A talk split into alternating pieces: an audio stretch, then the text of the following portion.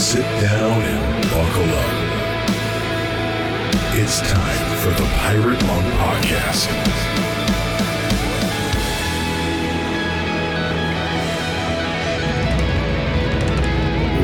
Welcome to a brand new episode of the Pirate Monk Podcast. Well, coming to you live and in color from Tennessee, both of us, if not in the same town, at least in the same state. I'm here, of course, with my good friend and yours, Aaron Porter. And you How you are doing, here Aaron? in your new house. I was very I curious looking it. looking at your background, how you know your old house was that traditional. What's it called? It must have an architectural name for what it was. What was it? Yeah, I, I don't know. I do not know. Just old Okay, house, so yeah. old Southern house, lots of smaller rooms with high ceilings, Yeah. stairs, Yeah, and now you're in this open floor plan house with the kitchen Yeah. like looking right there into the living room. Like, how's this feeling for you? This is such a different style. It's wonderful.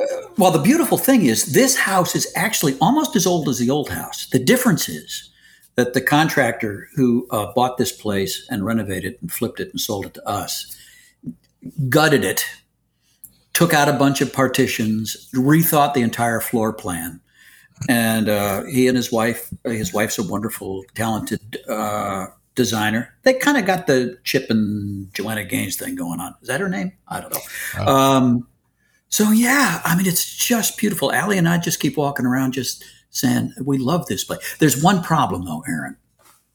Uh-huh. The house is full. The house, is, of course, you were here on the day we moved in, and I mean, we just had boxes frickin' everywhere. Uh, You couldn't even maneuver around them. Wow, we've got the place furnished. It's nice. We still have to hang some things on the wall, but I mean, it's where it ought to be. And there is still a pod sitting in my front yard that's half full of boxes, and I don't know what we're going to do with that stuff. This is the Oh. challenge of, you know, thinning down, letting go. I've busted on Allie for a long time for being, she's not a hoarder, but I, I, and She's a collector. she's a collector. Right, right. And now I'm having to face the fact that how much of this shit is mine. I mean, I'm really, I can see it in her, but there's a lot of this stuff that's, it's mine. It's my fault. And I've got to let go of it. Man, how many I years I- have you I- blamed her for the clutter? That's an amazing confession. you know, one of my favorite books of all time. It's an oldie now. It's I think it's about for thirty years by Judith Viorst. It's about um, aging, about maturing, and it's called "Necessary Losses." And uh, you know, her her premise is that really life is about um, letting go of things in stages. And uh, you know, Allie and I are having to accept, you know, there's there's not as much energy as there used to be. There's not as much mobility as there used to be, uh, and there are things we have to let go of. I do think that uh, that's true also of recovery. There's yeah, there's a lot to gain in recovery, but there's a lot to let go of too as we mature.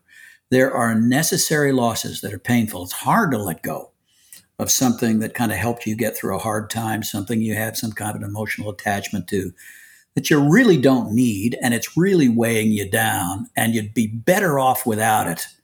But still, it can be emotionally wrenching to make that decision to send it to Goodwill. Yeah. Yeah. Well, that that's a topic that uh, I would I would love to get a neurologist on here because my dad is by Uh-huh. far the opposite of a hoarder. He throws away everything. He has thrown away so much stuff that I'm like, Oh. dude, why didn't you give that to me? That was like part of your history. He's like, ah, Yeah. who cares? Nobody needs this. So I would love to know like what goes on in different people's minds that feel that need versus not. And I'm sure somebody can come up with a reason that it's trauma based. But anyways, you were going to say. so here we are. I'm not sure when this is going to go up, but we're we're uh, we're cruising as we record into the month of June.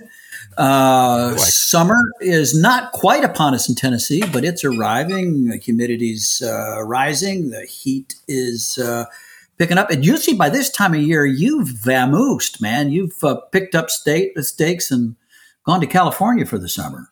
Yes, that is true. I'm going to endure a southern uh, summer for the first time in my fourth summer here. I'm actually going to be present. Oh, Uh, yeah, Abby. yeah. Abby's actually leaving a week from Uh-oh. Sunday, so she's going on her own. But Elijah did not want to go. Okay, your daughter Abby. My daughter Abby Okay. and Elijah's gonna wanted to stay, so that meant I needed to stay. And so Uh-huh. yeah, I mean I'm I'm kind of preparing for it. So far it has not been that bad. Did I did I tell the story on here of accidentally burning Elijah's lawnmower down? No, Oh yeah. no. So that's that's my biggest concern because I'm already getting into the whole like it rains a couple times a week, then sunny, and the grass has to be mowed like every week, week and a half. And since oh, we've sure, yeah, yeah. almost an acre and a half of grass, you know, he had been Mhm. given that riding lawnmower from our old neighbor, Right. and uh, and it wasn't working, so I fixed it all by my onesie. I was so proud Okay. of myself. All And right. I went out, mowed for about 20 minutes, had to come in to get some water. And when I went outside, it was engulfed in flames, like eight, 10 foot high flames. Uh, I- did, I not, did I not send you a picture? no, Yeah, the entire no. lawnmower is melted into itself. So I'm yelling for Elijah to come down. We put out the fire. And I had another lawnmower that was powered. Uh, and then that broke down immediately after. Another one broke down. Yeah. And finally, I just went and got a battery operated lawnmower because I've loved my battery operated weed whacker. Uh-huh. Yeah, yeah, yeah, like a 12 inch deck and it is not powered. So it's fully powered by one pushing it. And so that's just become a part of my, my new exercise regimen that twice a week heading out there and mowing the lawn. Hey, it's great exercise, man. It is great exercise. yeah. And for I- somebody who spends a lot of time at the keyboard, as you do, yeah. it's probably you know God's provision. Well- he probably burned the damn thing down. all of that's fine and dandy, except I have not entered into July months. And I'm just wondering because even in August when I've returned and it's humid and hot from early yeah, on. yeah, yeah, yeah, yeah. You know, at least in yeah, yeah. California, go out and do something at seven in the morning if it's going to be a hot day. It's usually cool. Yeah, yeah. Yeah, so I, I yeah, don't know. yeah. That's I'm I'm a little worried about uh, that. Uh, so hey, Pirate Monks, if anyone wants to mail me a riding lawnmower for, or drive one over. uh, yeah, you could Forrest Gump that action. So, anyways, I, I'm looking forward to the summer. Elijah, hopefully in the next week or so. I just found out the DMV changed because he's 15. He can have his Uh-huh. learner's permit, but we he didn't want to do it during school, and then getting into the DMV is Uh-huh. hard. And I found out this morning through an app on the phone, I became a proctor, and he can take his test here at home on a computer. Like there's all these what? safety measures where I have to like scan my Yeah, yeah. face and then do a QR code on the computer. But Yeah, hoping that really. he and I will have a grand. No, that's the written test. Does he still have to take a Yeah. road test? Yeah, stuff take Yeah, the road okay. test, which Yeah. Abby's took like five minutes. Uh, there, I think there's a reason that Tennessee drivers seem to be some of the worst drivers that I have ever encountered in this country. Uh, this might be why, but I'm, I'm looking forward to driving around with my son. I always say that, and Oh, then. I'm terrified every time I get in the car with my new driver Yeah, children. right. But I'm looking forward to it. So yeah, that's our that's our summer lawn mowing, driving, trying to stay cool. Okay. All right.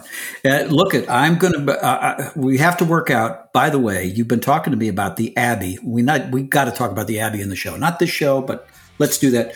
I think you and I are going to connect at that great co-working space, not too far from you in Murfreesboro. Uh, anyway, that's an, that's another story. Yeah, But we got we got bigger fish to fry. Let's fry some fish. That's right, because we got a great guest coming up, a perennial favorite, and she's gonna she's gonna burn the house down as she always does. Stay with us. We'll be right back on the Pirate Monk podcast.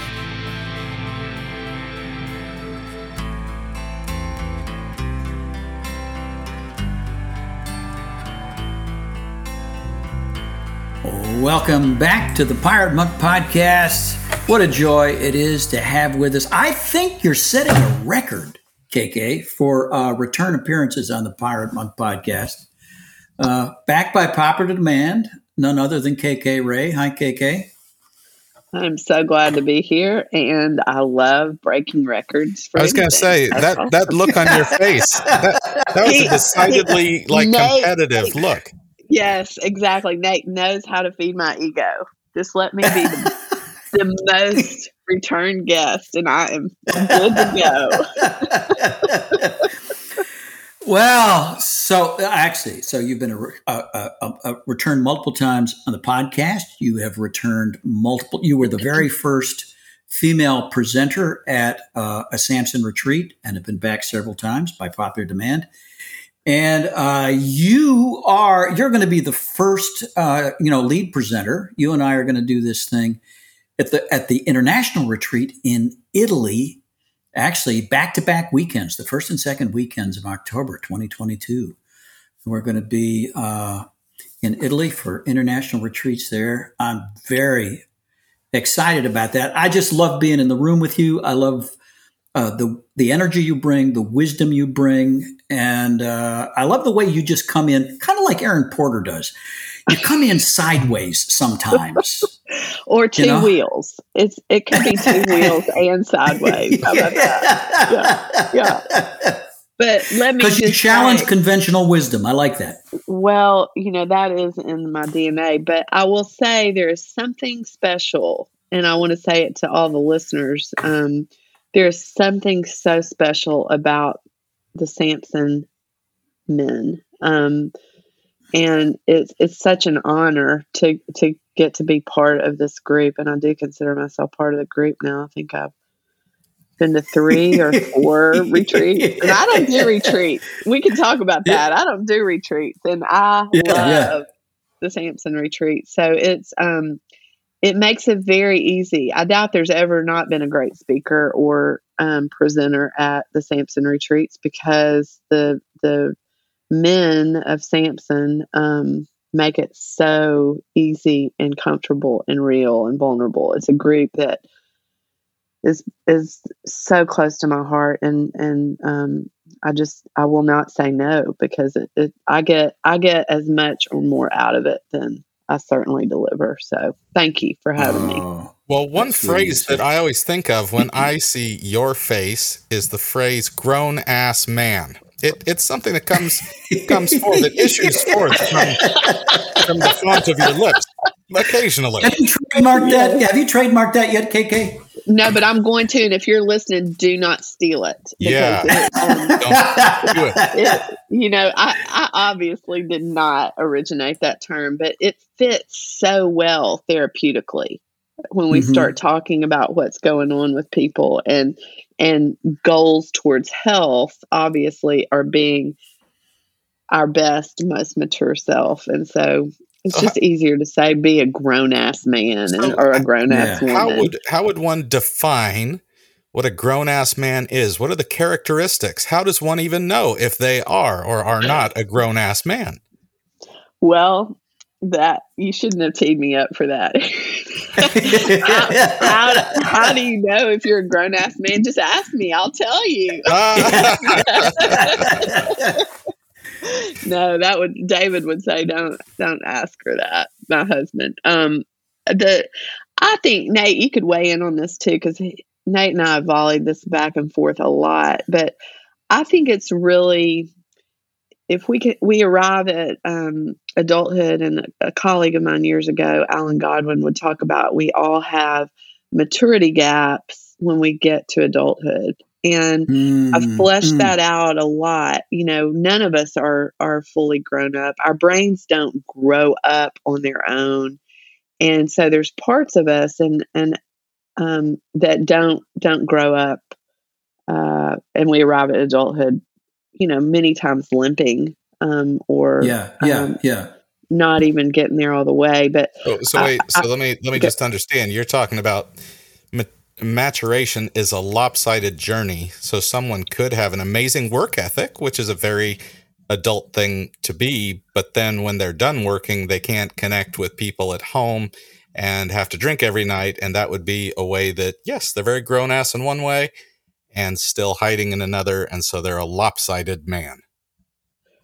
100% you nailed it on that and I, I think what we've learned over maybe less than a decade is that this is all brain science, right? So when we have we have traumas or unprocessed negative events or illnesses or live in a, a cis family system that's ill or abusive or impaired or whatever, there's parts of us that don't get the input into the brain to know even how to act when we get to mm-hmm. adulthood.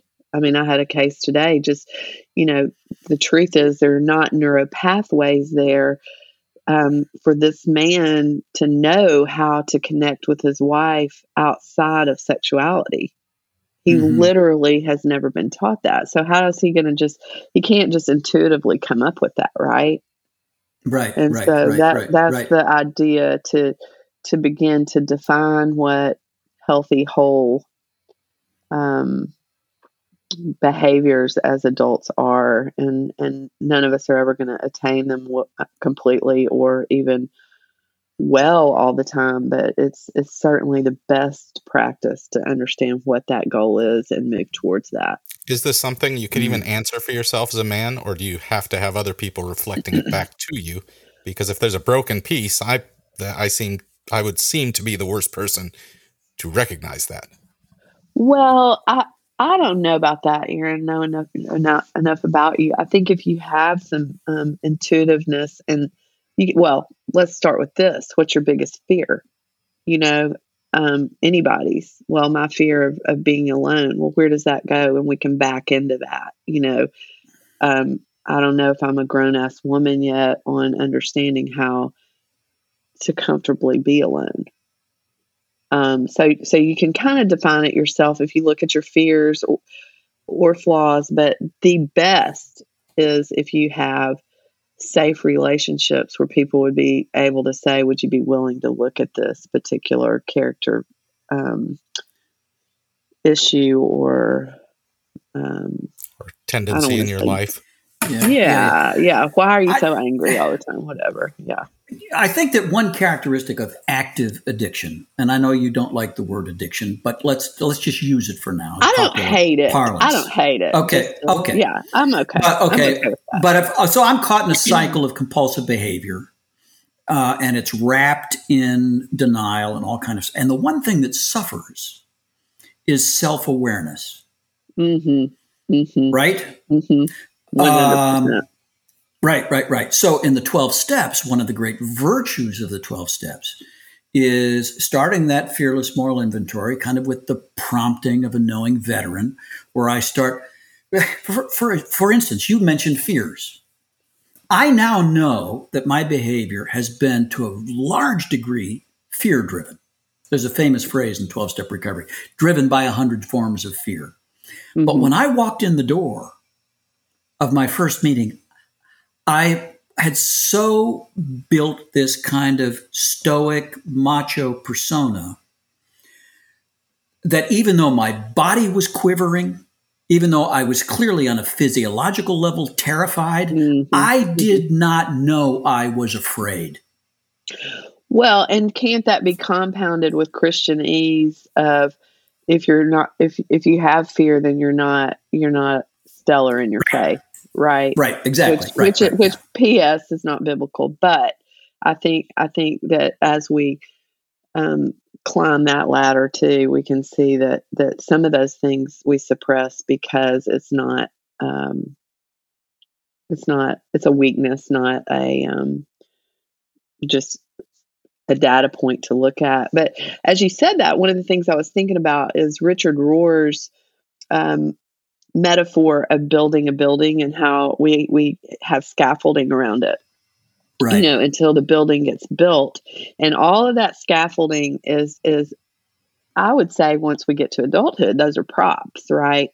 Um, mm-hmm. i'm not going to be fearful. I'm going to be macho. I'm going to um, be you know elite in my career or i'm going to be the best parent or whatever all those things are, but the scaffolding's there. We got to pull the scaffolding off so mm-hmm. we can mm-hmm. see the building and and what if the building stands, we've got to have this strong infrastructure. And and and that is, you know, to your point, Aaron, that to be able to identify within ourselves or have someone else help us identify if we've got that scaffolding around us and we aren't strong enough from the inside out to look at that we'll never know or accept it right, right. so i can i right. can distinctly remember a time where i was i began to be able when i'd done a lot of my own trauma work been been able to take feedback or to look at these deficiencies or immature things that I had. Before that, it was so scary to me. I would freeze oh, and run. Yeah, yeah, right. Yeah, yeah, yeah. What's can you give me a, per, a generalization percentage when you're working with people? What percentage of the work is getting to what exactly is the lopsided maturity here? What's the part that hasn't matured versus the work yeah. to now that it's identified? What are we going to do with that? by the time that that people get to me, it's typically um, people are in so much pain that they're willing to take the feedback.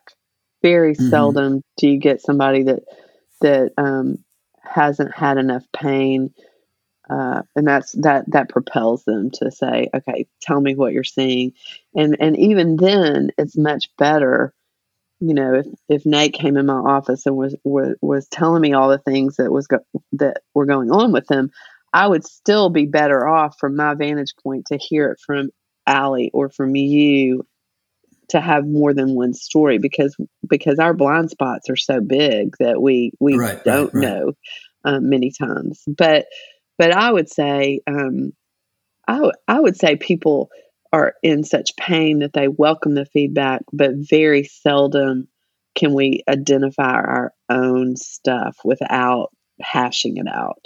Would you agree with that? Mm. Would y'all what do y'all think about that? I don't know if I'm answering that exactly correctly. I think that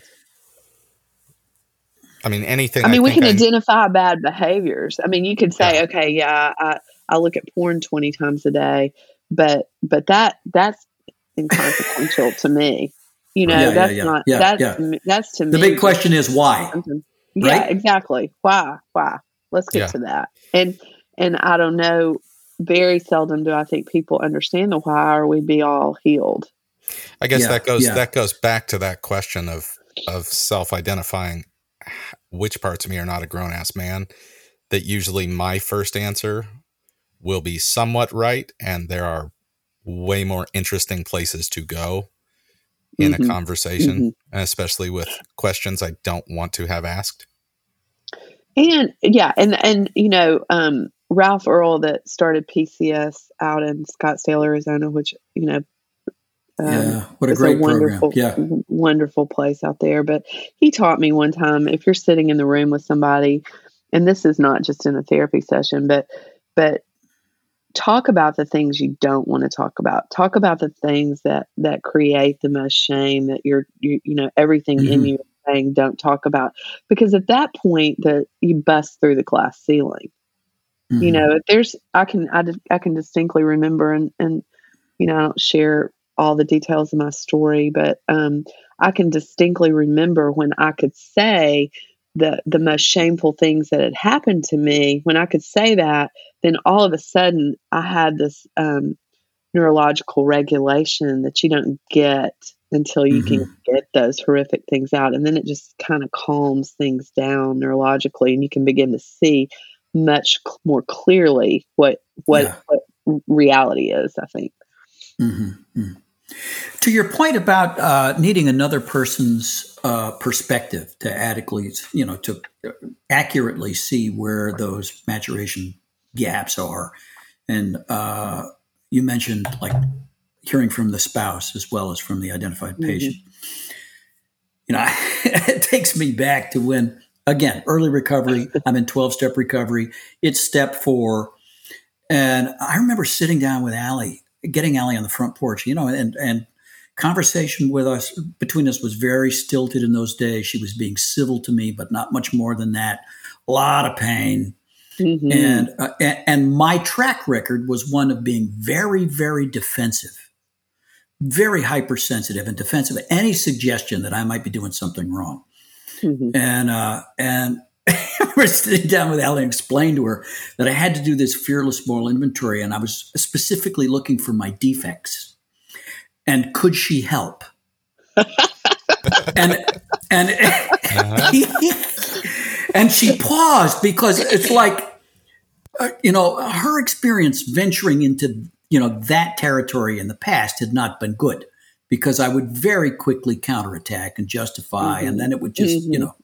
But I would mm. do so in such a smooth and underhanded way. I wouldn't blow up.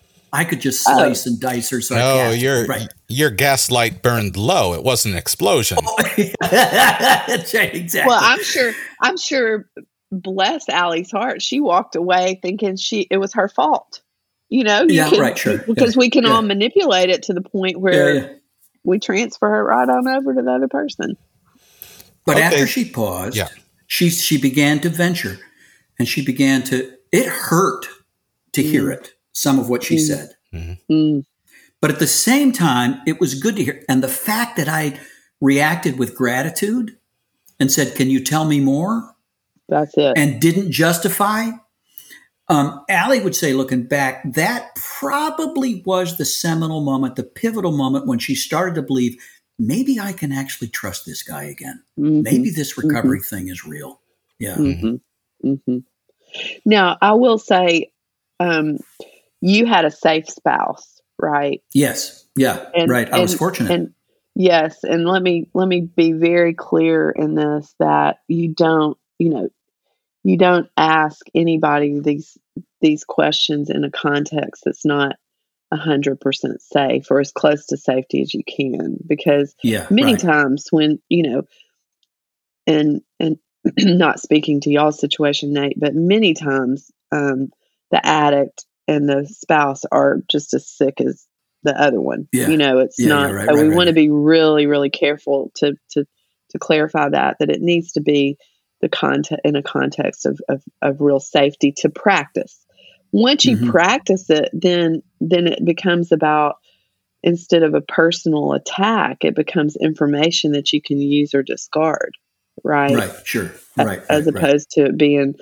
a personal attack on the character. Mm, but even that, what a what a step of maturity, especially for a person who has been under the oppressive weight of shame to believe that they have permission to discard.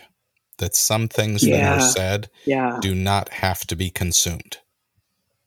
Yeah. Oh, and, yeah. and I'm not sure I totally get that because it's it can be horrifically um, painful and also not helpful if you're sitting in the wrong posture or with the wrong person on that. You know, Mhm. work on work on uh, and and arguably you have to figure out how to even be safe with yourself before you can even do that. I would think. You know, I'm not so Wow. sure that I'm not so sure my logic here is going to pan out, but I on on asking other people, but in the context of a therapeutic situation, you better damn well trust that therapist that you're sitting across from that they're not Mhm. going to add on shame or you know point things out and and you know I, that slice and dice stuff i've done that too in, in the therapy as i've grown myself but um you got to feel safe to investigate shame you And have to Mhm. Let's hit it from the other side, and maybe that will make it feel clearer for us inviting anybody into that process. Because I, I think it's important that you're giving warnings that this should be handled with care. So if somebody Mhm. were to ask me that same question that Nate asked Allie, what Mhm. are some some good ways to answer that that aren't simply, oh, let me open this file drawer and tell you the things Mhm. that I see that are super messed up about you. How, how can things be phrased and like, Yeah. I, I don't know, I've, I've seen this and I don't know what it means, where there's kind of some open endedness for a person to explore it themselves versus coming to Mm. judgments and conclusions. Like, what are, what are some things? yeah And then maybe I'll go, oh, yeah, that's what messes with me when I hear someone do that wrong. okay so can if you're comfortable enough let's role play that for a second aaron As long as we're role playing so I can be whoever I want, sure. I'm a yeah bike- yeah this is not this is not aaron biker This named Sven. Aaron. Ju- or, or, or just be Nate. How about just be oh, Nate? Oh, I'll be Nate. Oh, okay. I just I just filtered so much. Okay. okay, let's let's role play this. Okay. Go ahead. You start. Ask me if I'd be willing. Okay. KK, I was wondering if you would talk to me about some things that you see in my life that just feel like my immature spots or holes that I don't see in how I behave mm-hmm. or treat other people or just live my life. Is there something going on that even makes you ask me that? Like what what's propelling you to be curious about that? I've had some mm-hmm. arguments with my wife and she has said things about me being mean and I don't think that I am, but I don't know why she keeps saying that over and over. Yeah. Um, like in general, you don't think you're a mean person, or do you not think you say mean things? What What is that about? I think in general, and I know that, you know, things can get heated between us, but I don't feel like it's meanness. So, is there a possibility that you're defining mean differently than her? Probably. so, so maybe I would start with um, considering that you want to up your game, if we want to call being, you know, grown ass adult, upping our game on how we interact with other people, up your game on being curious about how you make her feel. So, like, so do you feel like you've seen me get in situations where I'm just rolling with what I think is a reality and not watching people around me? I don't know that I've seen that in you specifically, but I would say that is generally what happens when we get into more heated arguments. We might begin to shut down on other centeredness or empath- uh, being empathic. It's it's a brain based thing. Um, I would say, I would I would I would want to know um, if if someone is telling me that I'm being mean, and and I know your heart to be big enough that you don't want to be mean, right? So let's let's look at that as a communication style and figure out what the discrepancy is between what she's defining as mean and what you're defining as mean. Okay, so in and, this in this process, I'm saying you're asking questions, and what you're adding is the general. This is this is what is mm-hmm. common to a lot of people, mm-hmm. which removes mm-hmm. the shame of yeah. that. And right. also, it's a it's an attachment uh, speak. I would say that I'm I'm moving you towards looking at her in a loving, less defensive, more protective way that you don't want to hurt her, that you're going to be curious enough to know what's going on with her so that you wouldn't hurt her. And that'll open you up to go, wow, I was an ass there. Mm-hmm. Mm-hmm. You know, for me, there is no room. I mean, and this is Brene Brown stuff. There's no room for brutal honesty. Take brutal off. If you can't, and Nate, you taught me this. Don't let the sun yeah. the sun go down on your anger. Doesn't mean that you hash shit out until you filleted somebody. You right. know, and but but I think I think there's there's honesty and and and there is a way to to join with that person on the same side of the table and move towards towards a successful conversation without it ever being adversarial or shaming. Okay, so mm-hmm. seeing this from the other perspective of what's what's a good direction, that has just sent me in flashbacks of so many different versions of men's groups where the second it comes to okay, we're going to explore something in a guy's life, there's certain folks that just light up like I'm so excited I get to now tell you a lot of stuff and you just yeah. watch the person wither. So yeah, that that's that that's why I hate the term in Christian speak of accountability. I mean, mm-hmm. kind of like I hate addiction. I mean, let's be careful. I'm talking yeah, superlative, yeah. Yeah, but, yeah, yeah. but but um, I I don't you know. And Brene talks about this. Unless you've earned the right to give somebody feedback and then they ask for it, you keep your mouth shut. right? Yeah. Yeah. And yeah. and I would say in in that case, you know, never in a group situation should you pile on. You know, there people Mhm. just can't recover from that.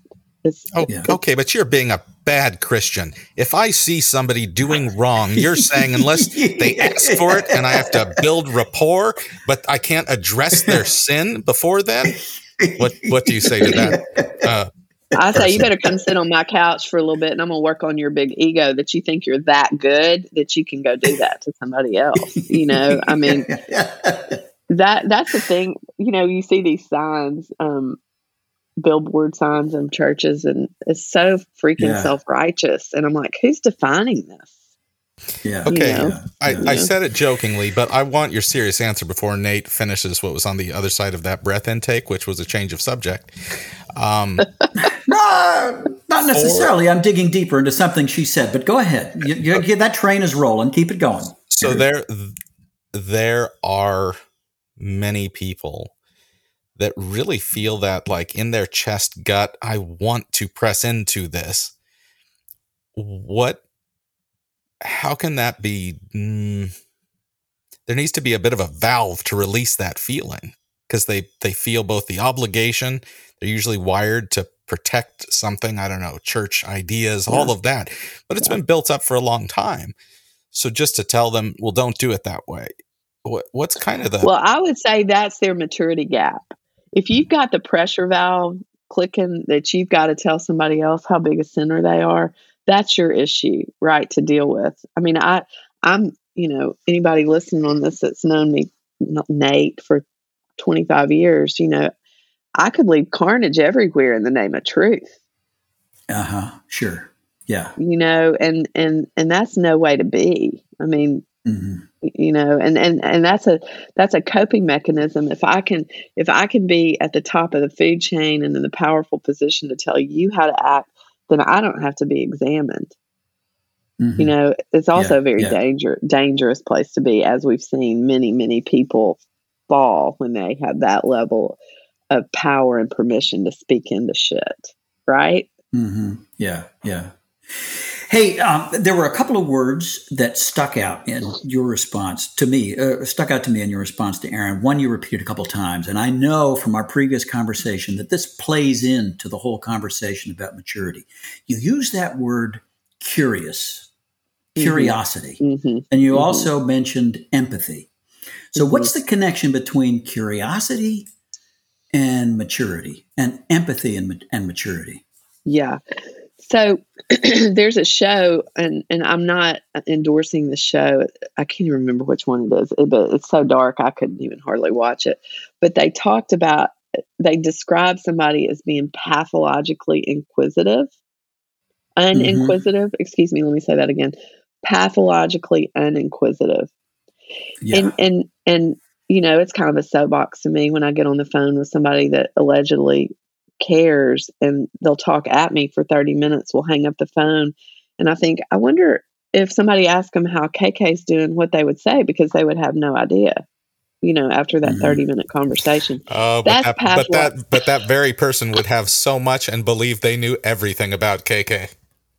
They well it would definitely be a blind spot for sure a maturity gap. But but that's what you know i had i had a guy the other day that's a great a great man and client and he's like okay i'm going on this trip. I want to make sure my wife feels like i am really i don't want to talk about work. I just want to make her know that that i want to be with her make her have the best trip she can be. How do i do that?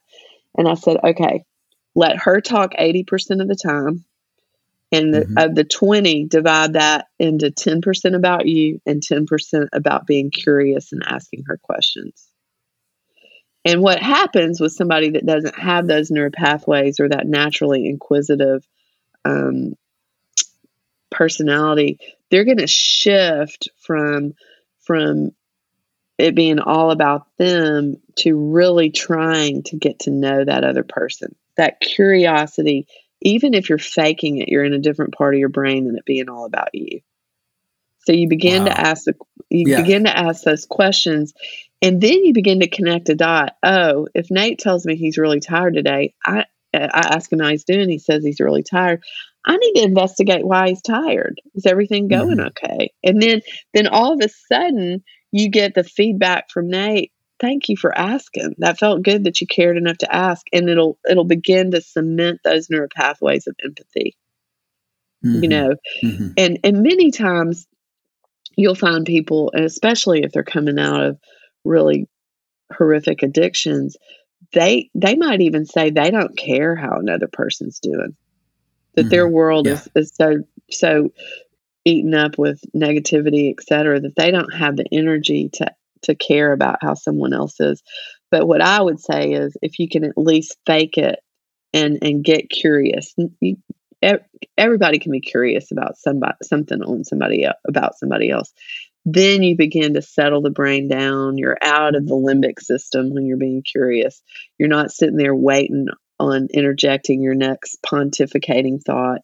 And then empathy can follow that. That's my theory. So you you answered this, maybe in part or maybe completely, because I I love the question that Nate gave about that connection. But it made me think, okay, I know people that say I'm an empath. Like being mm-hmm. empathetic mm-hmm. is just something that they have a gift for.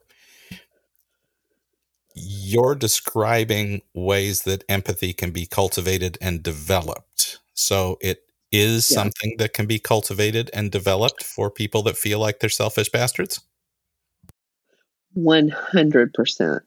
And I wouldn't even say they're selfish bastards. I would say I would say they're they're men that were never taught by their mamas and daddies to be other centered enough to learn how to ask questions and care about that or they had some level of trauma that they get so protective that they never get out of the limbic system of protecting myself protecting myself at all cost mm-hmm. it's mm-hmm. I, I don't even define that as as really a character flaw i think it's more of a i haven't been taught or i'm arrested at being 12 something happened mm-hmm. in my formative years that I just don't I don't have the ability to get out of that part of my brain. Does that make sense, Aaron? Yeah. Say that. Yeah, and so in yeah. talking about curiosity, I feel like we could lay out some questions that again someone can do by discipline, not because they feel it.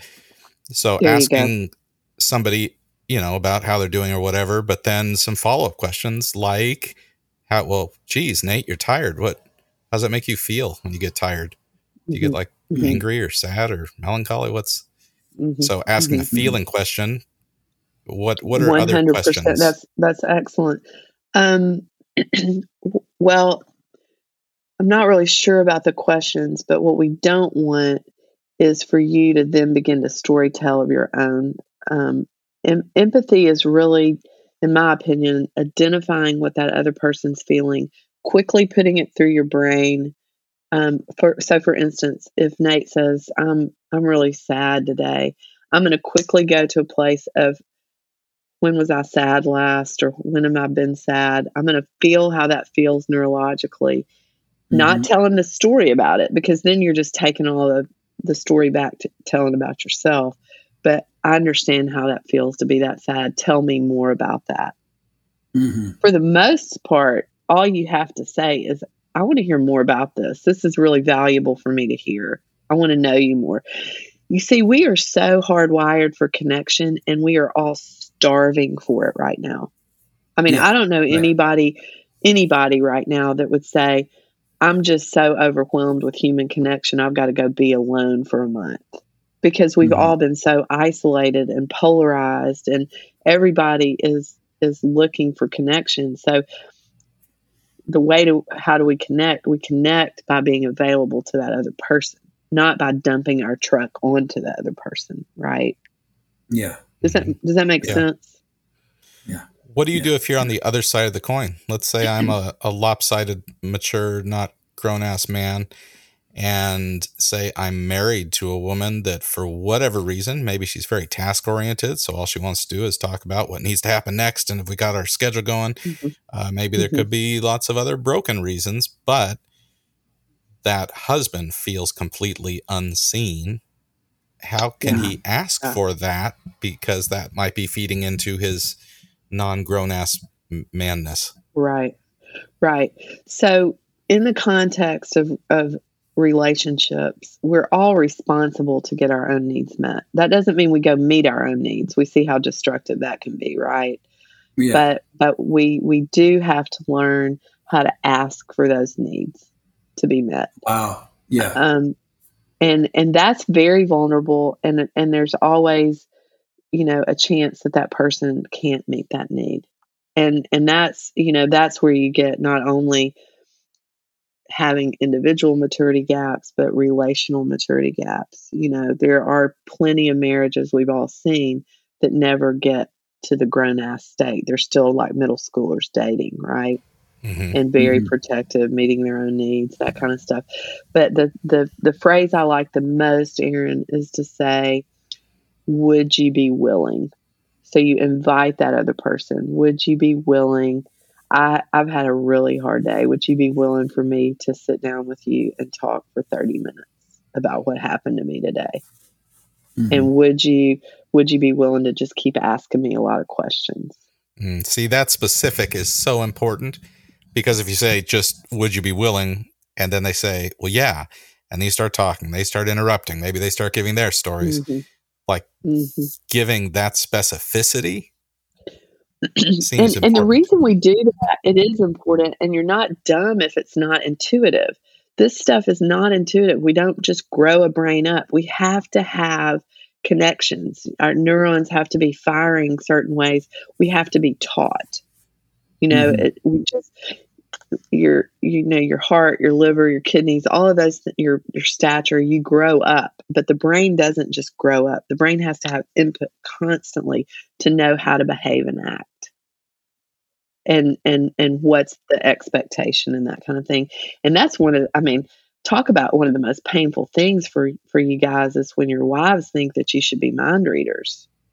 You mm-hmm. know and and and and the assumption is you should have known this. And and nate i think you and i were talking about this but i get so many kid uh, people that have been traumatized as children because they've been disciplined or abused for not behaving the way that they should have known how to act when they in fact had no idea how to act yeah. you know yeah. when you get blistered for something that you did not know the right or wrong answer to Mhm. so i think i think in in the context of of partnerships we have to we have to pitch the need we have to tell the best way that need will be met and then we have to to be open that that person responding to us is not going to do it perfectly Okay, so Yes. not perfectly, Nate. This is for you as well. We we've got that far. Ask for what you need. You might not Mhm. get it, but there's power in the asking, right, Nate? Uh, right. That that's an old saying from a group we were in. Um, yeah. Yeah. But but let's say that a spouse is not a grown ass woman, and this is touching on her Mhm. brokenness. And so after a, multiple attempts, you just end up feeling more alone and frustrated because now you've asked and now you have a lack of connection. Lack of connection is the doorway to addiction. Plus, I'm angry about it. Anger does not help addiction. Bitterness is coming. So, what do I do if I've taken all of your advice and damn it, it hasn't helped at all? Yeah You no, become a get that. sniper, I think. No. Yeah, yeah. Well, you get therapy or or you do neurofeedback or you exercise, make sure at that point you have to determine what's in your yard, what's in the street, and what's in your spouse's yard or your partner's yard. And and I'm a big proponent of just don't go over and mow somebody else's yard. You know, Mhm. if they if they can't meet in the street, then you have to go back and do your own work in your yard. Okay. You know, and so, and and that sounds that sounds so much easier than reality. I know I'm just I'm simplifying it. It's not easy. I mean, it's frustrating as hell a lot of times. So for the pers- for the man who right now says, "Oh crap, you just described my bitterness. My bitterness just rose to the back of my throat when you Mhm. described that. And damn it, I'm tired of everyone telling me it's my fault. I asked for this. It's still not happening, and it's a reasonable ask." What is like step one, Nate? Because I think you've been in a situation with guys that have that anger but are desperate and they're starting to act out. Like what? What's the like right now steps? Great question. Yeah. Well, I do think I, you know, first of all, let's examine my uh, let's examine my ask. Good. I do. Good. Right. Right. Is this Yes. really a need? How big of a need is it? Yeah, it seems eminently reasonable to me, but I've put it in a category. It's a do or die category. I what I'm asking for now is, you know, as essential as oxygen. And if this doesn't get met, you know, uh, the the the, the results are And- catastrophic. I And let me I'm going to interrupt you on that. And that that's where you got to pay attention to where your brain is because if it's do or die um, life and death about connection with a spouse, there's a good chance you're in the wrong part of your brain. So you Mhm. got to give yourself a minute to it, it, it might hurt, but it's not harming you. It's not going to Mhm. kill you. Right. Go ahead. Mhm. I'm sorry I interrupted on that. yeah, yeah, yeah, yeah, yeah, yeah, yeah, yeah, yeah, yeah, yeah, yeah, yeah. Sorry. I, I, I'm sure I took your thought away on that. Yeah, I don't know, but but I mean, uh, to me, that's that that's the that's the first step because what I can do is I can build such a case Mm-hmm. Mm-hmm. for deprivation. We used to play this game in early recovery. Uh, get addicts get together. We played this game called "I'm So Deprived," Uh-huh. And we try to top each other with deprivation stories. Now, now, now, the antidote to that, of course, is gratitude. It sounds simple. Um, there you go. There you go. and then you if you if you change the game you play the gratitude game and and then i think your approach to the partner becomes less desperate and less demanding and uh, you know there's no guarantee that partner's ever going to be able to do what you want but the odds increase as the pressure goes down. And right there- because because you're not giving off this is life and death to somebody that has no intention of being able to save you. Right. Right. Yeah right right right right yeah. And there must be uh, because when when brokenness collides Mhm. there have to be other healthy relationships Mhm. that that meet the same need not necessarily in the same Yes. way and less people are Mhm. thinking i'm running down a like deprived of sex route here i was mostly thinking about what you were saying kk just about feeling heard having someone see Mhm. you um, Mhm. that there are other relationships that can build into that but that that takes a lot of steps and and also risking some disappointment. Um, my colleague julie weaver says don't go to the hardware store for bread. And and i think i think there there are things that um, in in our coupleships or friendships that we expect people to needs to that people just can't meet because they're wired differently from us. And so what I say if there's, you know, if there's a friend that can that can meet that connection need that that maybe your spouse can't like Nate's saying practice gratitude on what she can do, work on it, but also don't go back to the hardware store for bread. They're no the hardware Yeah. store is never going to sell bread. hmm Yeah.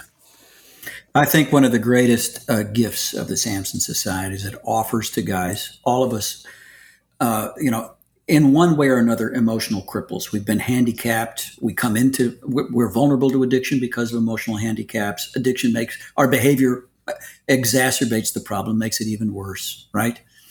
Uh, and in Samson, in meetings and in conversations between meetings, we have the great gift of practicing non sexual intimacy separating sex from intimacy uh, in a way that makes us better equipped for intimacy at home and uh, and is not a threat to the marriage. Hey, uh, I'm watching the clock here, and I cannot believe that 45 minutes has already flown. This happens a lot when I'm with you, KK. Love it. Uh, I love It that. just speeds up. So, hey, we're going to get more time together. Well, we, Uh, can, we can we can slow it down. How about we do this, Nate? Let's give it another what? five minutes to slowly ramp down, and we'll do the closing with KK here, and we'll only do an opening, and so then we don't have to be rushed here as we talk about Italy and the thoughts on that. Okay. All right. Yeah. Yeah. Yeah. Okay. So um, you're going to. So so we've got these retreats in Italy. uh, on successive weekends, first and second weekends in October. Uh, and uh, so you're gonna you're gonna do what only KK can do, and it, it's going to be uh, not just instructive but interactive. Uh, One hundred percent interactive. Yes, Yeah. we want we want to get to know whoever's coming over there, and and I I think that we're going to be fleshing this out and bouncing off of each other the the characteristics of Yeah, being a grown ass human, and so you'll you'll be able to. You're not going to have to come to that retreat knowing what what your you know gaps are. We'll we'll yeah, yeah. we'll all be we'll all be examining that and looking at it. Um, I I just think it's a great opportunity. From what you've said, Nate, it's going to be a beautiful place. Airfares Mhm. are at a really good time to buy them right now, and Yeah, airfares have I mean- dropped. they were insane a few months ago, but right now it's a good. Yeah. Allie and I just got our reservations.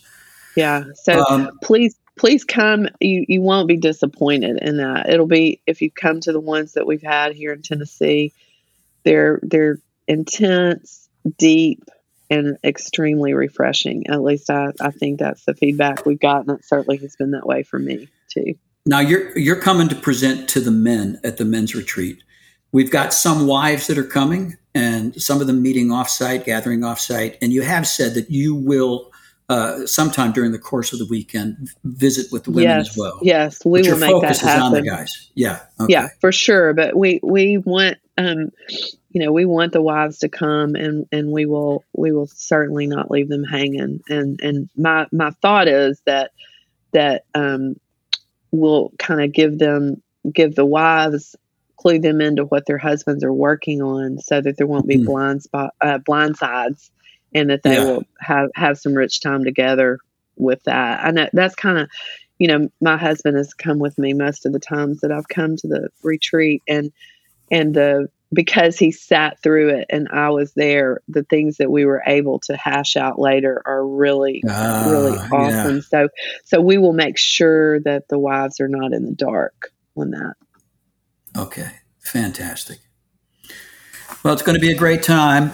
Um, so, so what's your idea, Aaron? We just kind of close the whole show from here. Yeah. Is that the plan? We say things like Yeah. "If we want to hear your feedback and your questions and especially your compliments. Uh, how's, how's Nate sounding today? Is he sounding sexy? Is he sounding tired? You know, it's your chance to make some judgments, things like that. That's how I'd close it. Okay. I want to find out if that course I took on sexy voice is actually paying off. All right. Um, and, and you can send your feedback to pirate monk podcast at gmail.com. Hey, if you want to register for the uh, retreat, you know what? I am not certain that the retreat registration is actually on the main page yet at samsonsociety.org. If it's not, we're going to get it there shortly. Uh, if you're trying to uh, to find the retreat, you want to sign up. Check in uh, if you get the No Bull briefing, the regular monthly newsletter from the Samson Society. There should be something in there. If not, shoot us an email here. We'll get you to the registration page so that you can come to that retreat. And of course, if you can't go all the way to Italy, just the following uh, a month, first weekend in November, we'll be back in Eva, Tennessee. All right. Cool. Well, I guess that wraps it then. I guess for this this week's show. So, uh, hey, and we do this thing at the end of the show uh, where I say my name and Aaron says his. So let's do it this way. You say your name too, okay, KK, and then uh, uh, we'll, we'll do we'll do the close. So that's it for this week of the this uh, this edition, this episode of the Pirate Monk Podcast. I'm Nate. I'm Aaron. kk oh i'll say it twice how about that okay, okay, okay. And we are we are your pals on the Pirate Monk Podcast. Arg. The Pirate Monk Podcast is produced by members of the Samson Society. Send your feedback or questions to piratemonkpodcast at gmail.com. Please give us a five star review on iTunes and share the podcast with a friend. For more information, please visit samsonsociety.com.